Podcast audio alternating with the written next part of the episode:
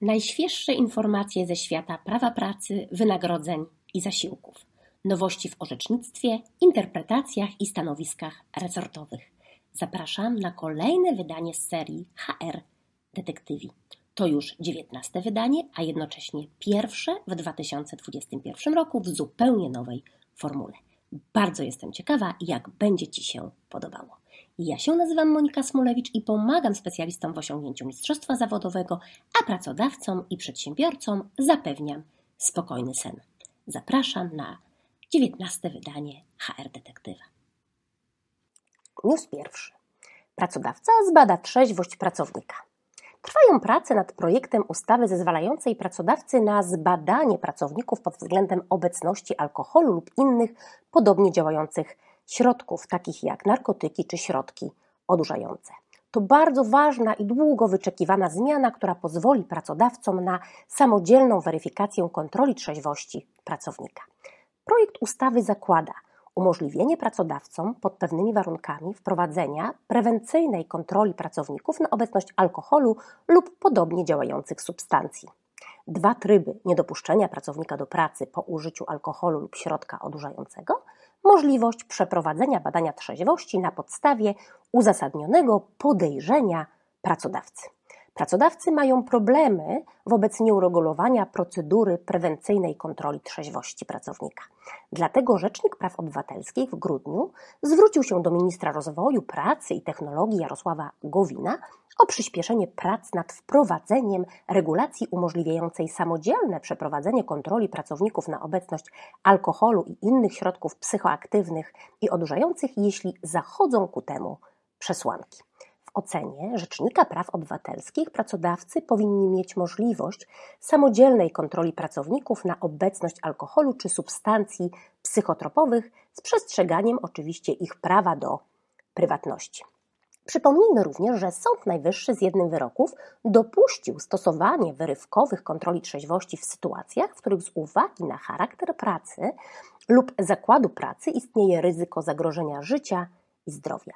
Sąd Najwyższy zwrócił również uwagę, że poddanie się profilaktycznym badaniom trzeźwości należy zakwalifikować do podstawowych obowiązków pracownika, a uchylenie się od tego przez pracownika należy traktować jako ich naruszenie.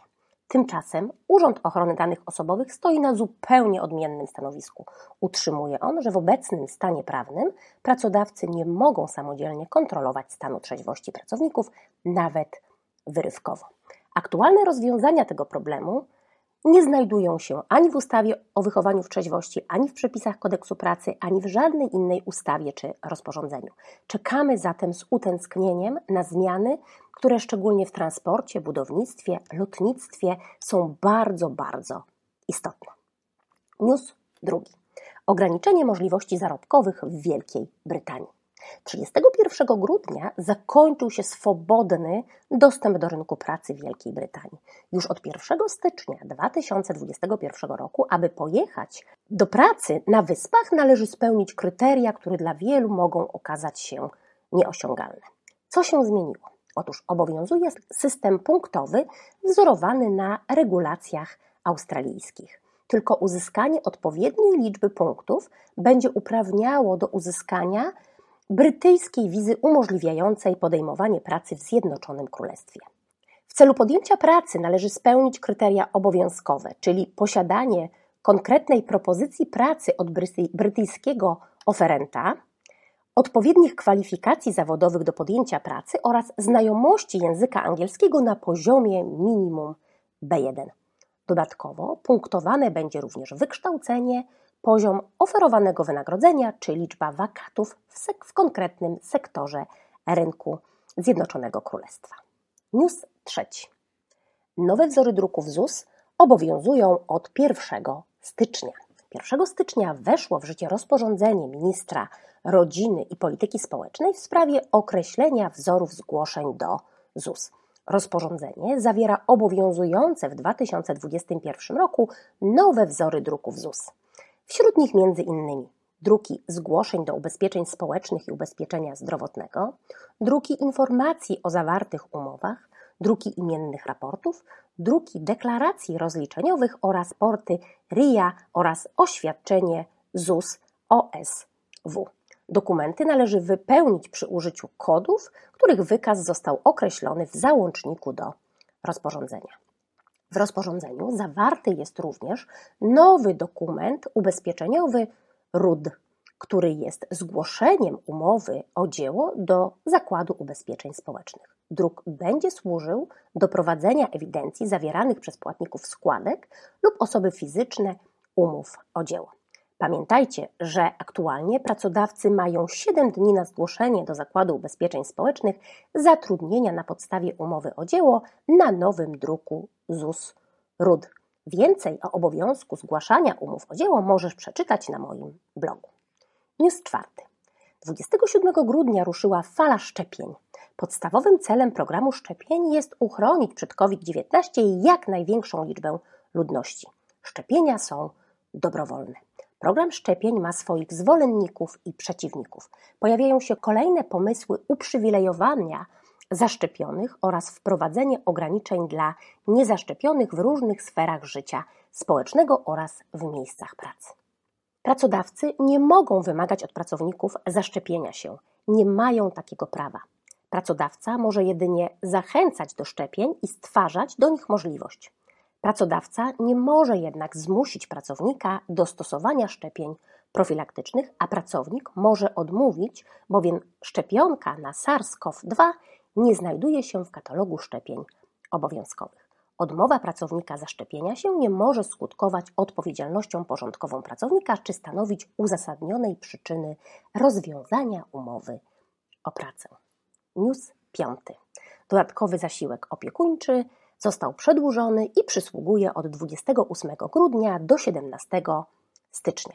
Przysługuje on rodzicom dzieci do lat 8, jeżeli rodzic sprawuje osobistą opiekę nad dzieckiem w przypadku zamknięcia z powodu COVID-19 żłobka, klubu dziecięcego, przedszkola, szkoły lub innej placówki, do której uczęszcza dziecko, otwarcia tych placówek, gdy nie mogą one zapewnić opieki z powodu ich ograniczonego funkcjonowania w czasie trwania epidemii COVID-19 albo braku możliwości sprawowania opieki przez nianię lub braku możliwości sprawowania opieki przez dziennego opiekuna z powodu COVID-19.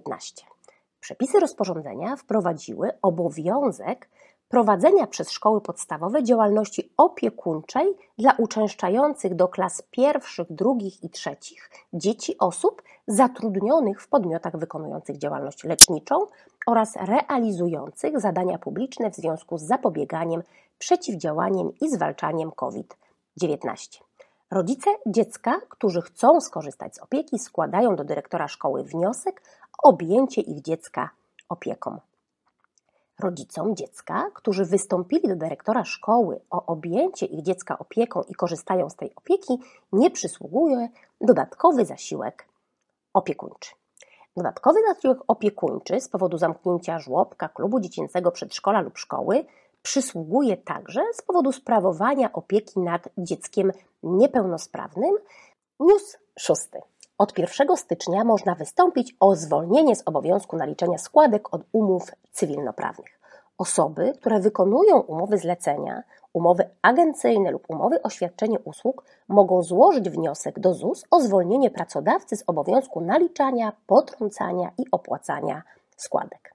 Zleceniobiorca składa do Zakładu Ubezpieczeń Społecznych wniosek o zwolnienie z obowiązku naliczania składek na druku RZN w ciągu 7 dni od dnia zawarcia umowy zlecenia. Wniosek może dotyczyć składek należnych za okres od 1 stycznia do 30 kwietnia 2021 roku. Aby zwolnić zleceniodawcę z obowiązku naliczenia składek, muszą być spełnione następujące warunki. Umowa musi być zawarta między 1 stycznia a 31 marca. Przedmiot umowy musi być związany z działalnością i usługami określonymi w tarczy antykryzysowej 6.0. Łączny przychód uzyskany z wykonywania umów na rzecz wszystkich zleceniodawców w miesiącu, w którym został złożony wniosek, nie może przekroczyć 100% przeciętnego miesięcznego wynagrodzenia z poprzedniego kwartału.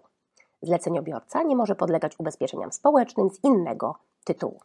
Wniosek można przesłać elektronicznie przez platformę usług elektronicznych PUE do Zakładu Ubezpieczeń Społecznych już od 1 stycznia 2021 roku. News siódmy. Bądźcie ostrożni przy wysyłaniu maili. Kolejna wysoka kara nałożona przez Urząd Ochrony Danych Osobowych, tym razem za wysłanie maila na niewłaściwy adres. Niemałą karę musi zapłacić jedno z towarzystw ubezpieczeniowych za niezgłoszenie prezesowi Urzędu Ochrony Danych Osobowych naruszenia ochrony danych osobowych. Sprawa dotyczy wysłania pocztą elektroniczną przez agenta ubezpieczeniowego będącego podmiotem przetwarzającym przez Towarzystwo Ubezpieczeń i Reasekuracji Warta polisy do nieuprawnionego adresata. Prezes Urzędu Ochrony Danych Osobowych za naruszenie przepisów ogólnego rozporządzenia o ochronie danych nałożył na ubezpieczyciela karę w wysokości 85 600 zł. W niepowołane ręce trafiły bowiem dane osobowe ubezpieczonego, w związku z czym doszło do naruszenia poufności danych osobowych. I chociaż pomyłka wynikała z podania błędnego adresu e-mail przez klienta, a osoba, która omyłkowo otrzymała dokumenty ubezpieczeniowe, miała trwale usunąć otrzymaną korespondencję, to i tak zdarzenie zostało zakwalifikowane jako naruszenie ochrony danych osobowych. Jak twierdzi prezes Urzędu Ochrony Danych Osobowych, fakt zwrócenia się z prośbą do niewłaściwego odbiorcy o trwałe usunięcie otrzymanej korespondencji nie może stanowić o tym, że ryzyko dla praw i wolności osób, które dane, których dane dotyczą, nie jest wysokie. Administrator nie ma bowiem pewności, że nieuprawniony adresat nie wykonał na przykład kopii dokumentacji, czy też nie utrwalił. Czytamy w uzasadnieniu. Bądźcie zatem czujni, wysyłając maile. W naszym zawodzie może dojść do takiej pomyłki każdego dnia. Wysyłamy przecież setki maili i ta, tak naprawdę nikt nie weryfikuje tego, czy klient podaje nam właściwe dane. Konsekwencje pomyłki mogą być poważne, a naruszone, nałożone kary na pewno nie ucieszą pracodawcy. Warto więc pomyśleć o dodatkowych zabezpieczeniach, wprowadzić odpowiednie środki organizacyjne i techniczne, jak na przykład szyfrowanie przesyłanych dokumentów. News ósmy. Kursy i webinary w Akademii Mistrzostwa Kadrowo-Płacowego. Przed nami kolejna edycja webinarów z cyklu Płace dla zaawansowanych.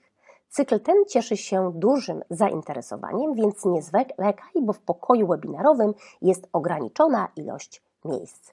Szkolenia mają charakter warsztatów praktycznych, Kierujemy je do pracowników działów kadrowo-płacowych, księgowości, przedsiębiorców, właścicieli biur rachunkowych, ich pracowników oraz doradców podatkowych. Rok zaczynamy od najgorętszego tematu kadrowo-płacowego. Akcja PIT. Szkolenie zamknięcie roku 2020 PIT 11, PIT 4R, PIT 8AR, zmiana wzorów formularzy podatkowych odbędzie się już 15 stycznia.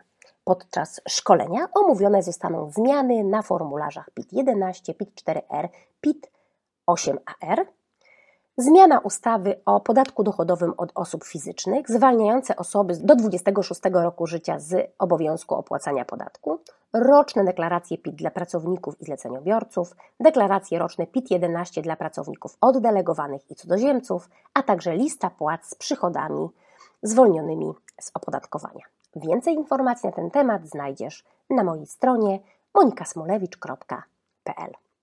W styczniu należy też podjąć decyzję co do tworzenia lub rezygnacji z Zakładowego Funduszu Świadczeń Socjalnych. Nie martw się, nie zostawimy Cię bez wsparcia. Już 25 stycznia zapraszamy na szkolenie Zakładowy Fundusz Świadczeń Socjalnych, zasady tworzenia, funkcjonowania i rozliczania świadczeń. Podczas szkolenia omówimy zasady działalności socjalnej prowadzonej w zakładach pracy, zasady tworzenia regulaminu Zakładowego Funduszu Świadczeń Socjalnych oraz zasad wydatkowania i rozliczania świadczeń przekazywanych osobom uprawnionym do korzystania z Zakładowego Funduszu Świadczeń Socjalnych. Więcej informacji na, na temat szkolenia znajdziesz na mojej stronie monikasmolewicz.pl. W styczniu mamy też zaplanowaną kolejną edycję kursu czas pracy. Startujemy już 11 stycznia. To jedno z naszych najczęściej uczęszczanych szkoleń. A że czas pracy jest moją ulubioną dziedziną prawa pracy, to znajdziesz w nim mnóstwo przydatnej wiedzy oraz praktycznych informacji na temat zasad planowania i rozliczania czasu pracy. Nie zabraknie dziesiątek przykładów, ćwiczeń i ciekawych quizów. Więcej na ten temat znajdziesz na mojej stronie monikasmolewicz.pl. Ufam, że nowe wydanie HR Detektywa jest dla Ciebie pomocne. Zobacz więcej informacji o tematyce kadrowo-płacowej znajdziesz na moim blogu monikasmolewicz.pl. Zdobywaj kompetencje. Będzie mi bardzo miło, jeżeli będziesz systematycznie odwiedzać mój blog. Zapisz się na newsletter. Chcę Cię informować o zmianach i ciekawych przypadkach z obszaru prawa pracy. Chcesz mieć pewność, że nic nie, Cię nie ominie? Dołącz do 35 tysięcy subskrybentów i bądź na bieżąco. A ja dziękuję Ci za nasze dzisiejsze spotkanie. Jeżeli uważasz, że ten materiał jest atrakcyjny, koniecznie daj łapkę w górę. Będzie mi bardzo, bardzo miło. Zostaw też koniecznie komentarz pod bieżącym wideo.